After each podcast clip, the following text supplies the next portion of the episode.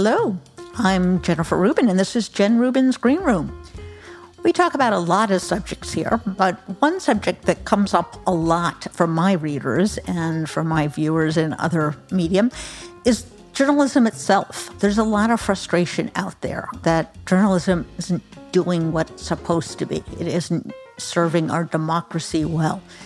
And if there's anyone who has written more about this and more intelligent things about it, I don't know, than Jay Rosen. He is a professor at NYU. He is a active presence on social media, and he provides great insight into the media, why it's not doing what it should, and what it can do better.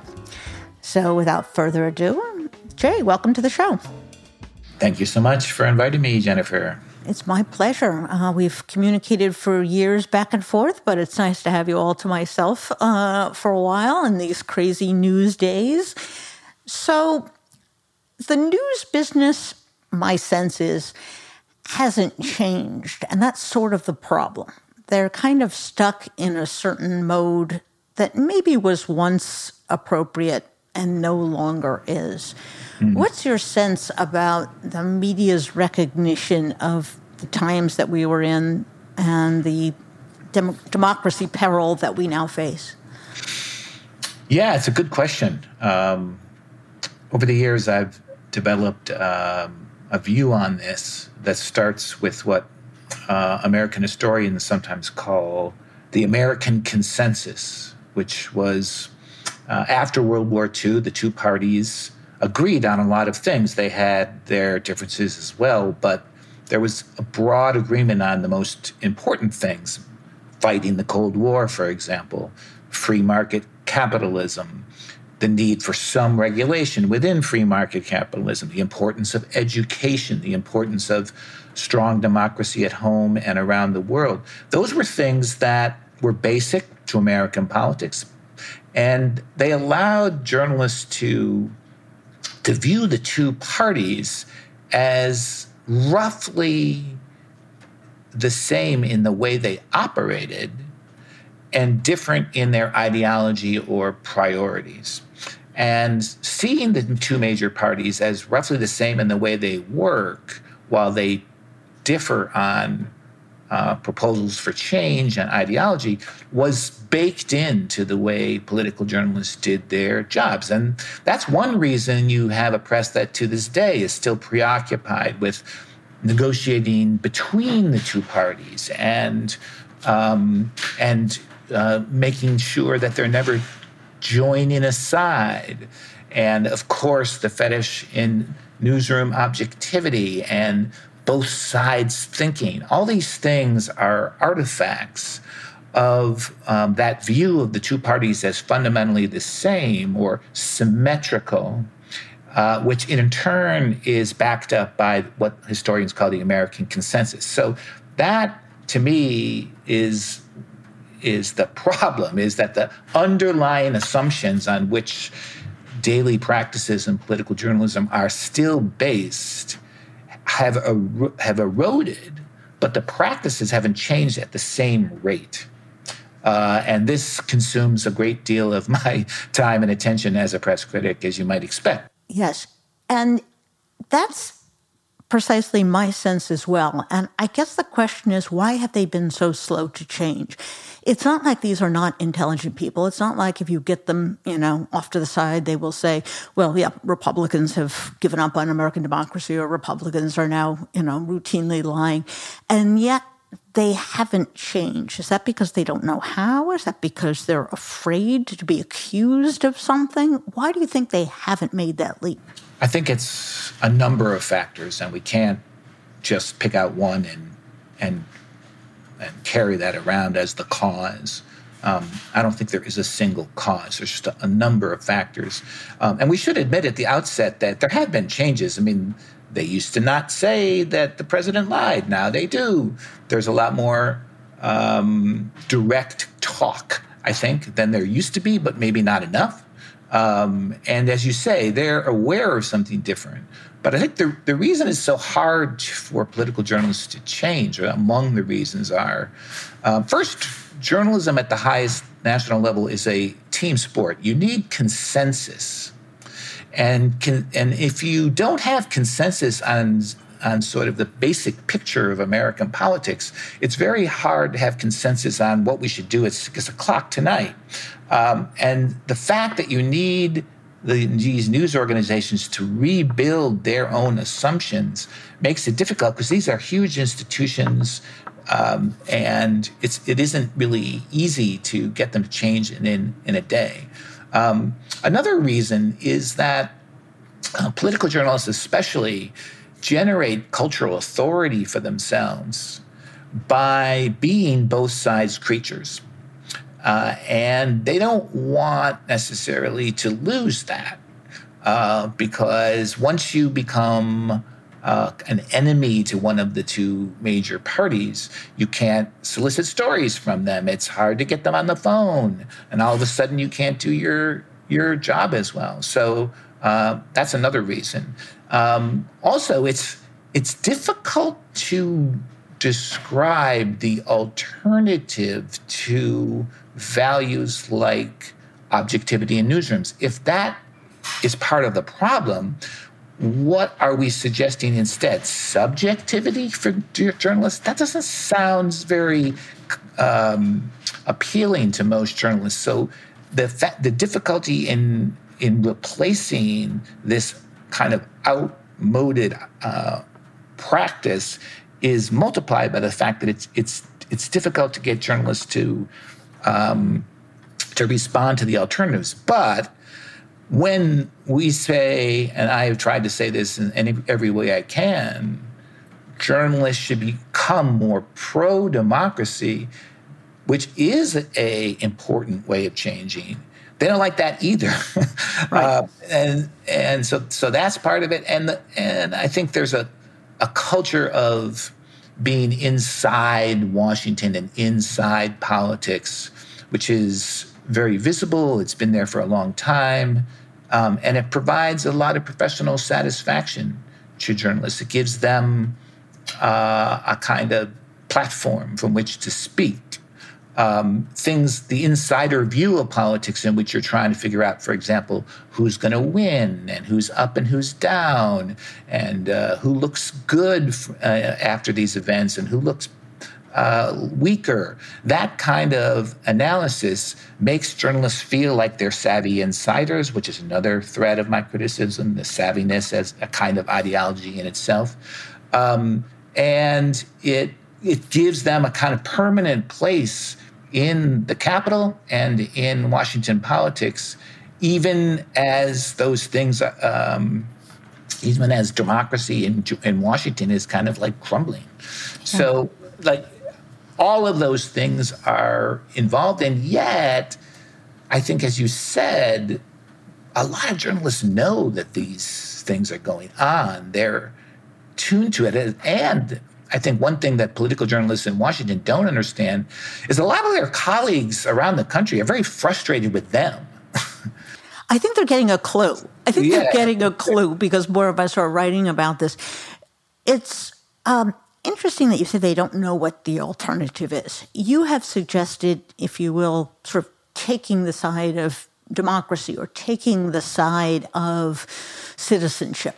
Mm-hmm. How would that look like? Instead of a story that says today, Kevin McCarthy said Donald Trump is merely being investigated for being a successful candidate, Democrats are defending the Justice Department. Instead of that kind of formulation, which is kind of what you get, what would be the Jay Rosen formulation of a story that explains what's going on today? Mm-hmm. Well, I don't think I've worked it out to the level of here's the different sentence you would write. Um, but I will try and highlight what I think has to happen. First, I think it's important for journalists to say to themselves as individuals and as a workplace culture that they are, in fact, pro democracy. Just saying that and saying it out loud and being unabashed and open about it itself would be a kind of progress. But it's not just pro democracy, it's pro voting, pro participation in politics.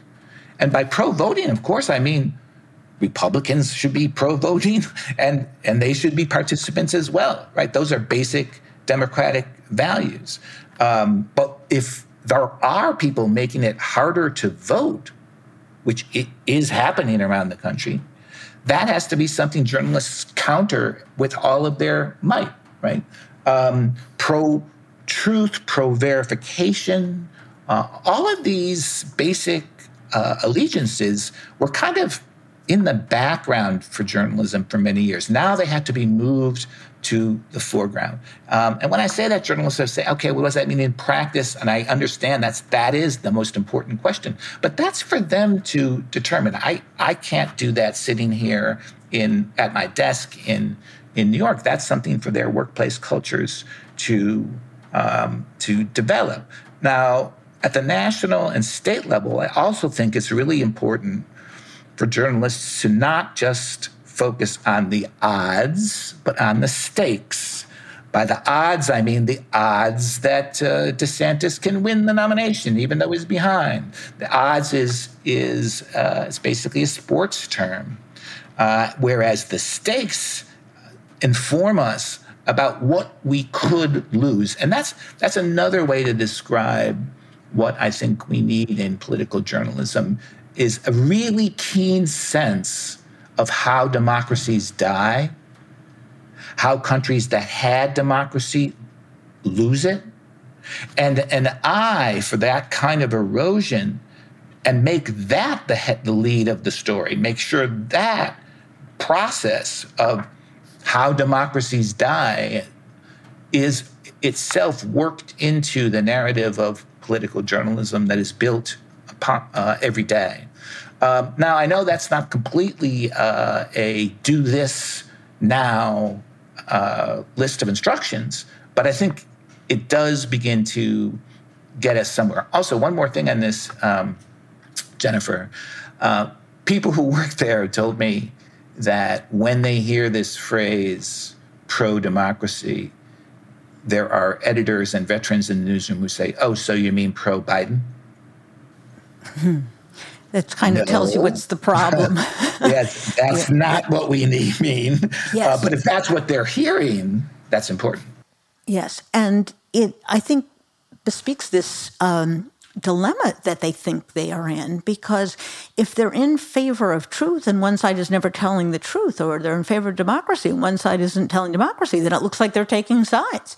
Um, yes. But that's not a function of their problem. That's a function that one party is now believing in ways and behaving in ways that they didn't before. Yes, an interesting, th- an interesting, you know, kind of development is many news organizations, including the Washington Post, have now designated people as being on the quote democracy beat, as mm-hmm. if that is a separate kind of thing. Is that a good development or is that a bad development? Because that should be baked into every story and should be the framework by which you cover all news, not simply, you know, well, there's a group that's going to f- cover voting laws or going to cover uh, gerrymandering or what have you. Uh, i think that's a hard call. I mean, any situation like that where you're trying to change a culture, you can make arguments for both approaches. One is um, like everybody has to be a digital journalist because it's now digital journalism land, right? Or you can say, let's appoint a few people to really dig on, on what's different about digital, and they can teach the rest of us eventually. You, you, I think you constantly ha- uh, have this tension between those two approaches because frankly it's hard to change a large organization that is set in its ways and so i don't i don't think it's necessarily one or the other. And it doesn't bother me that they name a small number of people to the democracy beat if they allow that beat to really flower into something that can change the rest of uh, the newsroom. Um, but I want to go back to something you said earlier. Um, the way I phrase it is asymmetry between the major parties fries the circuits of the American press. Asymmetry between the major parties fries the circuits of the American press because so many of their practices were based on a symmetrical view of the two parties, right? Um, but now, uh, increasingly, in order to report on American politics, you have to deal with the overwhelming asymmetry between the Democratic and Republican parties as one goes off into a direction that is really different for American politics. Not completely unheard of. Like we once had the Ku Klux Klan, right? Wait, there's our history has strands of other ways of organizing Republican life, right? Uh, but uh, we, I think there's still a hesitation to describe the Republican Party in what it's actually become. It's it's slower. The journalism is slower than the changes in the party, and I think a lot of it is also that journalists are so used to uh, locating politicians and parties on the left right spectrum that they can't imagine other spectrums that it needs to be described upon, like pro democracy and really fine with evacuating democracy. Or another way that I, I like to describe it is the Republican Party often isn't necessarily moving to become further to the right, but further from the real. Not so much further from, to the right, but further from the real, meaning totally invested in these crazy conspiracy theories and culture wars and attacking trans people, uh, which are, are responses to very small, almost invisible uh, uh, problems. So that that possibility that the two parties are growing not uh, so distant from one another that one is doing a kind of politics that can't even be recognized by the other that's a dramatic shift and it's it's hard i think to rebuild your practices to take account of it Absolutely. And it shows up in the paucity of language, the way uh, we still rely too much on the term conservative. There's nothing conservative about a party that's trying to, yeah.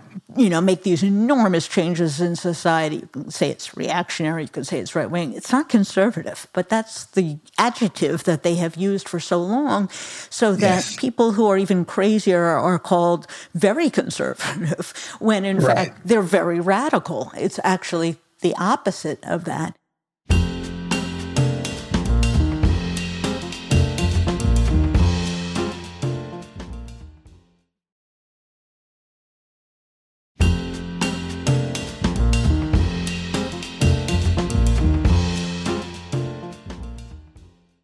I read a statistic somewhere that looked at the number of polling so- stories versus the number of policy stories. And mm-hmm. if you mm-hmm. go back just a couple of elections ago, it was much more balanced. And now we have a just an avalanche of I call them process stories, horse race politics stories, what have they, um, as opposed to actually looking at the substance of what people are saying. Mm-hmm. Is that done, do you think, for ratings because it's cheaper, because it's easier, because it appeals to this insiderism? Why do we have this massive over reliance on polls, predictions, you know, who's ahead, who's behind, lists, you know, all of this stuff that really doesn't amount to much of anything. Yeah, this is what I call the savvy style. It's included in that uh, category. Um, yes, it's cheaper, it's easier, it's also something that's perennial. You can, um, every four years, you bring it out of the box like you do the kitchen, like you do the um, Christmas tree. you know, you just set it up and it runs. Um, it's also um, portable. You can bring it into local elections, state elections, national elections, and it works there. It's easy to teach the next generation, right? Um, there is a demand for it because there's always a demand for sports. You know, it's like it's it's fun to root for your home team. It's it's one way of of participating in uh, politics. I think the deeper reason is that who's ahead is not fundamentally an ideological question. And because it's not an ideological question, asking it shows that you're not an ideological person, right? Which is what journalists want to demonstrate. Um, it also allows you to project a very sophisticated view of politics because the minutia of polling and the um, and of strategy, right, and the discussion of what a smart tactic is versus a dumber tactic allows journalists to show off their political intelligence without being political actors themselves. Um, I think that's a big uh, part of it as well. And and focusing on the game feels like innocent. You know, um, it, it it allows you to take an observer's view of politics and sort of float above it. And there's a lot of appeal to that. And I can't stress enough with my readers how distortive that can be. I look at the coverage, for example, of the economy. And rather than talking about what's going on in the economy, there's a constant discussion of what people think about the economy. Is Biden getting enough yeah. credit for the economy? What are the Republicans saying about the economy? Why are people so negative? And there's not enough of the there there. There's a really big story about the economy and potential economic changes and political changes in the heartland of America. But that doesn't get covered as much as this sort of second level viewership of what people are saying. And I would think that the average viewer, average reader, and does get confused, and they are. That's how you get a population that thinks that we're still in a recession, when mm-hmm. by objective standards, we plainly are not.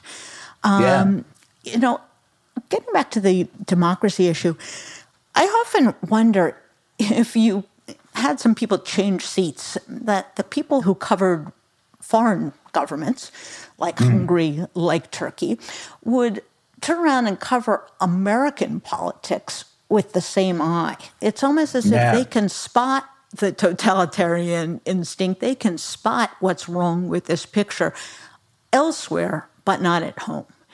Is that yes. a kind of so chauvinism about America? Is that a lack of training um, that people who are overseas reporters, you know, read history, think about these things, are more removed from the insiderism temptation?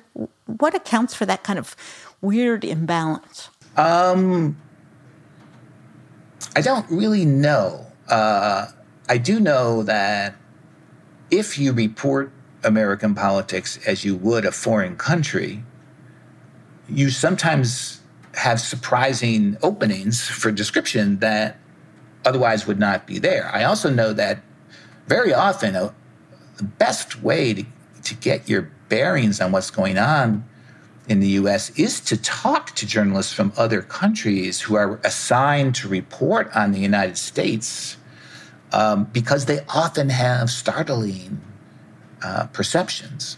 Um, I remember there was a, a case, maybe you remember this, where a journalist from Europe was part of the Trump wagon with all the other journalists and just was astounded at, I think, how little he knew about politics. Was it? Or, I can't remember the details, but it was some, it was some sort of awakening.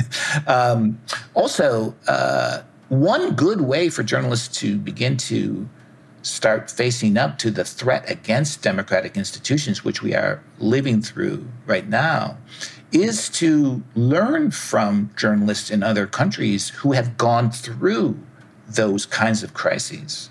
Um, and that would have been one of the first suggestions I would have made if I were part of a newsroom after Trump won in 2016 is to is to quickly educate ourselves in how democracies are lost because it has happened before. And uh, creeping authoritarianism is something we actually know a lot about. I sometimes think that the historians who are now household names, um, whose ship has sort of come in, um, who talk about these issues, are extremely valuable and perhaps yes. we should start hiring more history majors and historians on regular beats because they do lead a perception. They're able to point out the similarity between 1850s politics and American politics. They're able to point to the know nothings of the 19th century and say there's an antecedent for this kind of politics.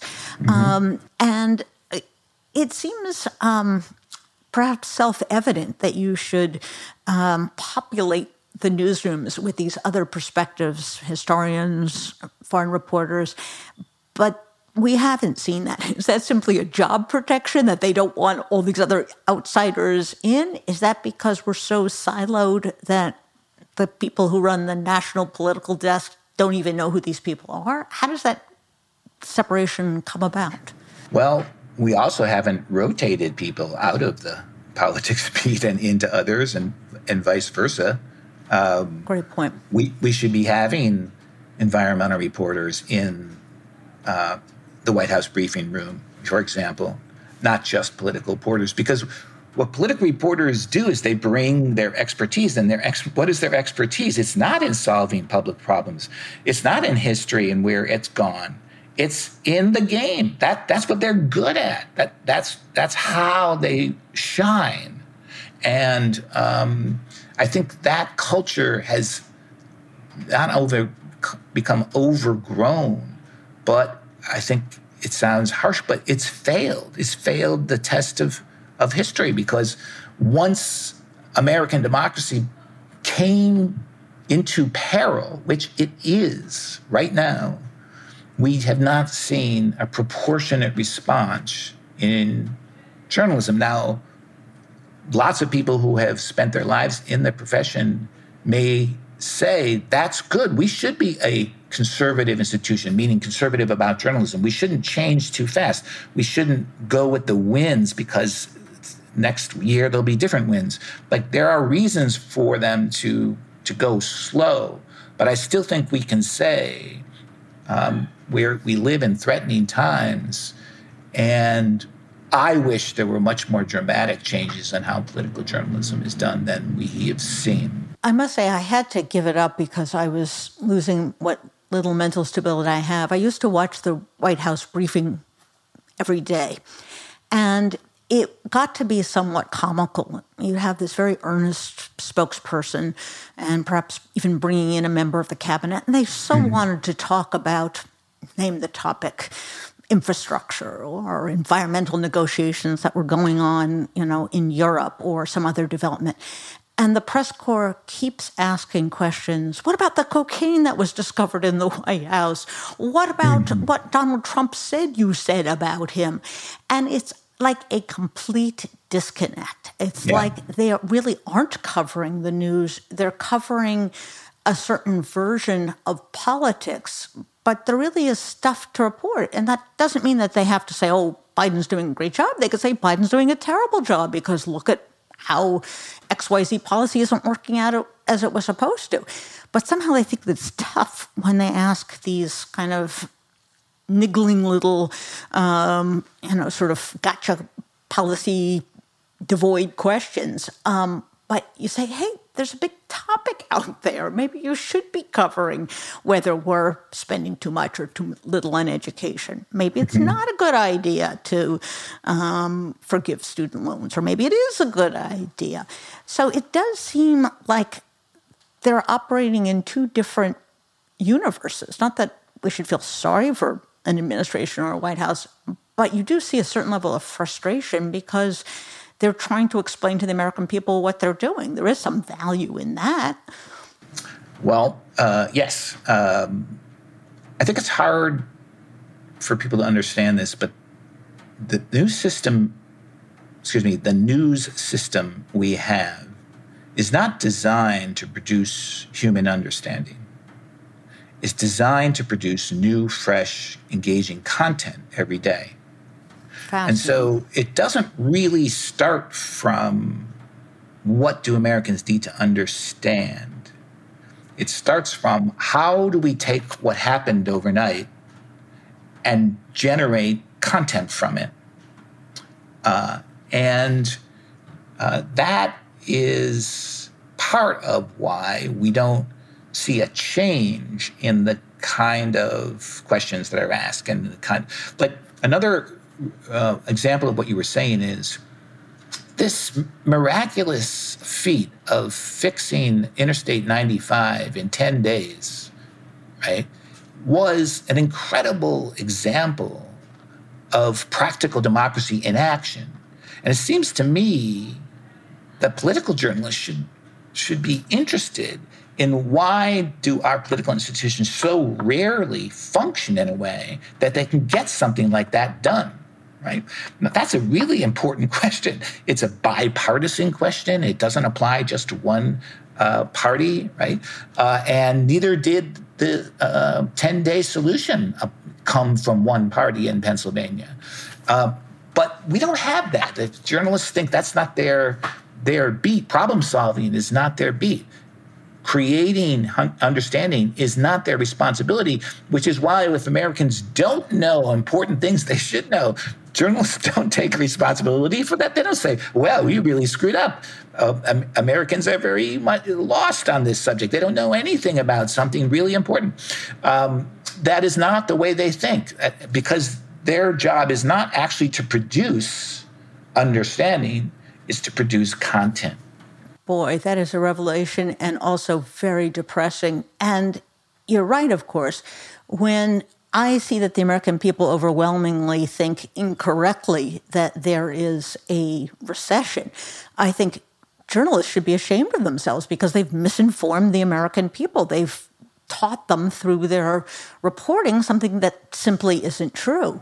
Yeah. But the goal is apparently not to teach people about what economic conditions really are, but rather to produce interesting stories made up of what they can pick up during the day and turn that into something that is a take. Um, yes, the, the narrative, the take, um, the prism of you know what is going on, and that seems like that sort of reporting has gotten worse. Frankly, that there are fewer people who are engaged in finding out the what, and more clever people coming up with the take on what has happened when the public may not even understand what it is that has happened. It's related to something you described earlier as a second order or second layer that tends to be the one political journalists fixate on perception of the economy, right, is more likely to become the story than an attempt to actually describe the economy that we have today. Um, and that is very frustrating. But I, I do think that many of these patterns, and we are discussing patterns that recur over and over and last for years, decades, right, are more um, criticized now. They are more um, evident to at least heavy users of the news. Um, there are concerns in journalism about them where there used to be none. For example, you, you didn't used to say, see political journalists assuring you this isn't me doing the both sides thing because right. where they where they kind of make sure that they know that that you know they understand that critique and i'm not doing that i'm assuring you this is not another both sides story and there, it shows that there is some of this criticism getting through, but not enough to retire these practices.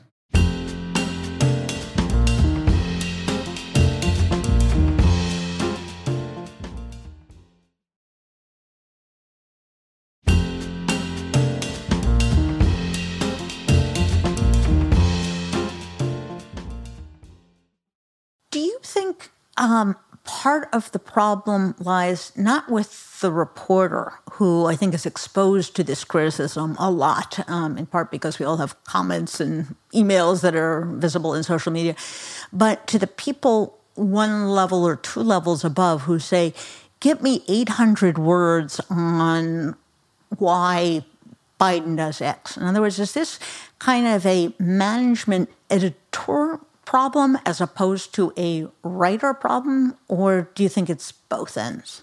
Um, I think it's mid management for sure is an enforcer of some of this. Um, it's also the kind of strange world in, of competition within political journalism where competition doesn't mean you do the thing you do, Jen, and Jay, you do the thing you do, and we'll see as you compete who comes up with the more interesting treatment. Instead, mm-hmm. competition means everybody chases the same story, and if you get it five minutes before I do, you win.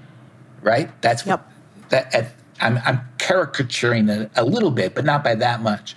So some of it is that that culture of competition where you want to be in the same game as everyone else and get the story that they don't get right and that's very different than taking d- different creative approaches to describing our political scene and uh, letting them uh, compete with one another. So there's that. Um, there's also the success of working the refs. You know, we, we have to manage, uh, mention that.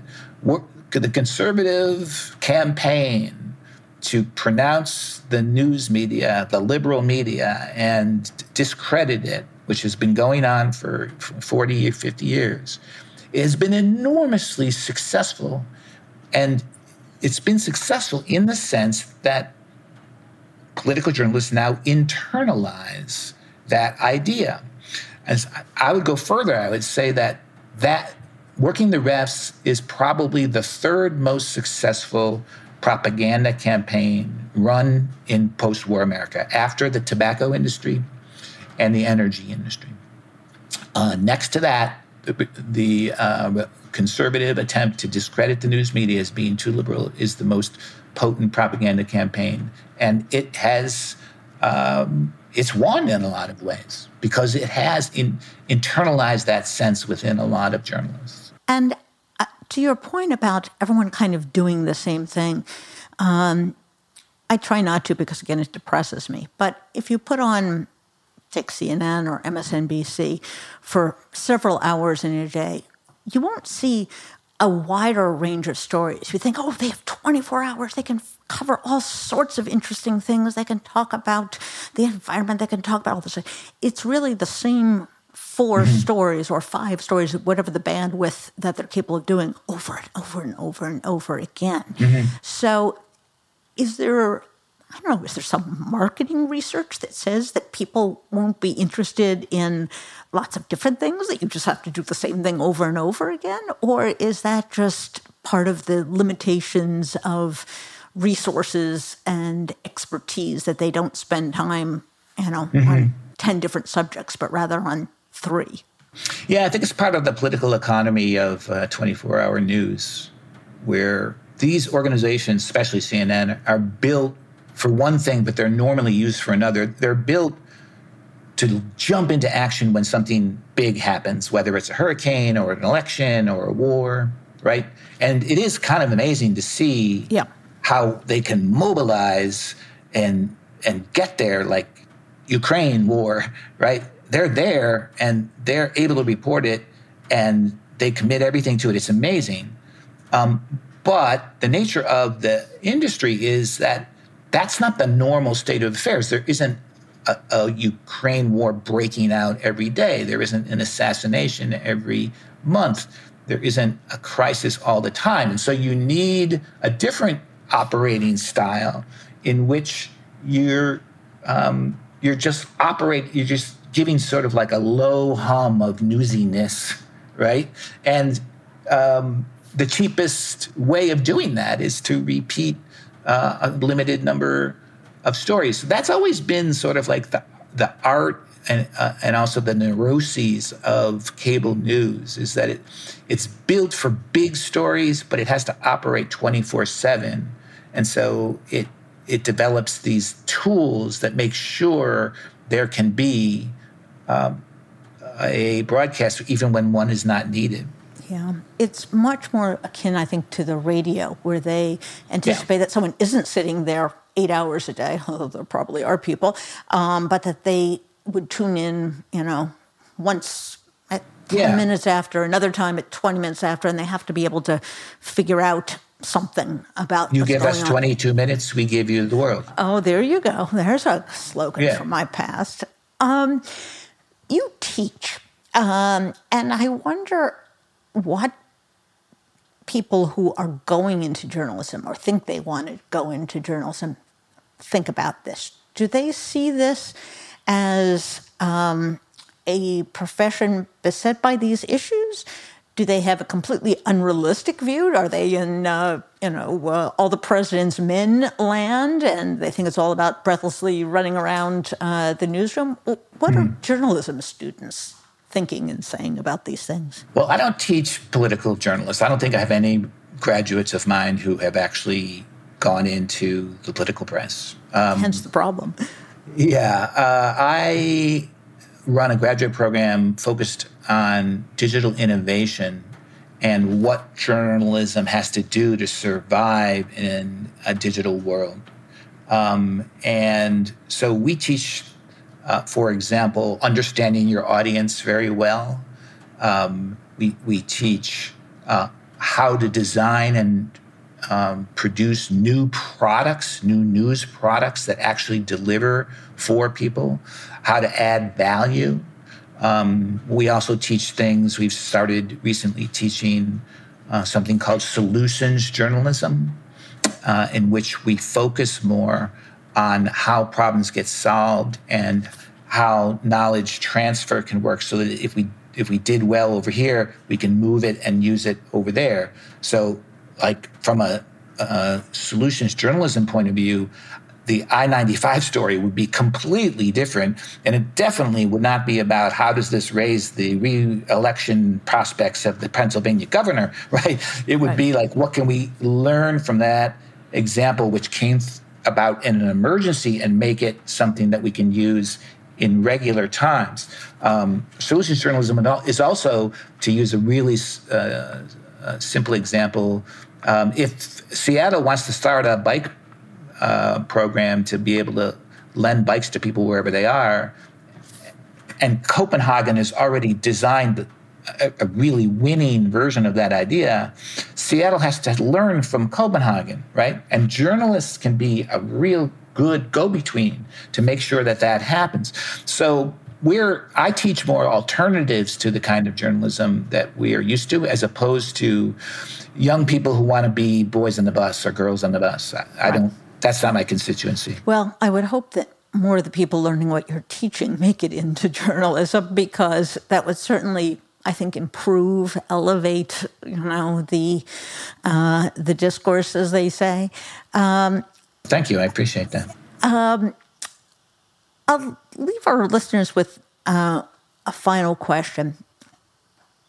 Democracy depends to a large extent on what they say having an educated electorate with a shared set of facts. That um, if you have people who are not paying attention at all or paying attention to the wrong thing, it's really hard to have a functioning democracy in which politicians are held accountable, things get done. How much do you think now bad journalism, and not all of it is bad, but bad journalism is actually contributing now to the erosion of democracy? Is it becoming part of the problem? Well, it's part of the complex that has produced this problem, but I would place a far greater share of responsibility on political actors and especially the transformation of the Republican Party. Um, journalism is built on and depends on verification. I think it is the art of verification. That is the, the most basic act in journalism is to is to find out and ask, is this true? Is this did this actually happen? Did he really say that? Um, is this an accurate description? Um, that's the bedrock for journalism, and it still is the bedrock. It's like nobody has tried to replace that fundamental value in newsrooms. But in the Republican Party, there definitely has been an attempt to replace uh, verification. And um, I sometimes call this verification in reverse. The verification is when you ask, um, somebody says that something happened and you verify it. You ask, did that really happen? Is that true? How do we know? Where are the documents? Where are the witnesses? That's verification. Verification in reverse is when you take what's been nailed down and you introduce doubt about it. And introducing doubt about something that it was already proven releases a lot of energy, controversy, screaming, right? Fact checking, uh, cultural resentment. And you can use all that energy to power a political movement.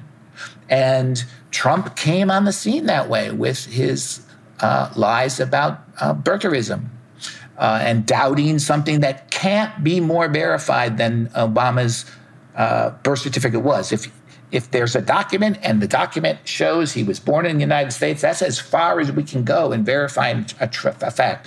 And by doubting that fact and, and generating a kind of negative political energy from it, he began to rise in the polls. And so the overtaking of the Republican Party by verification and reverse is far more responsible than even the worst habits of political journalists. Fair enough. And I would think that the one way not to succeed in the Republican Party, Liz Cheney would be a perfect example of this, would be to engage in investigation of truth and to remind yeah. people what the truth is, because that's certainly not very popular with that yeah. crowd. So she's paid a yeah. very big price in terms of her political career.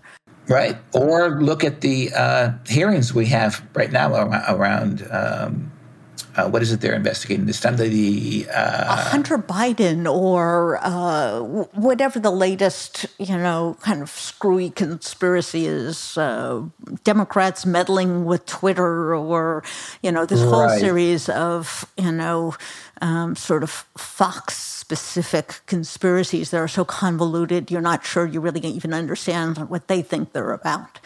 Um, yeah, that's what I meant. Not necessarily further to the right, but further from the real. Indeed.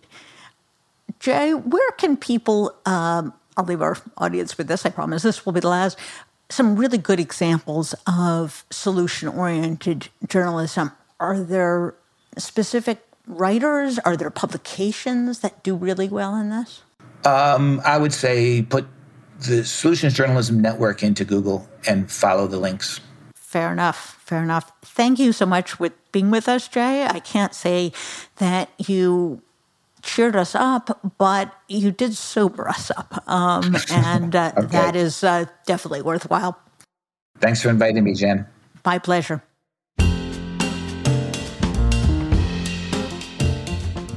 And that was Jay Rosen. Fascinating stuff. Wow. It gives us a lot to think about.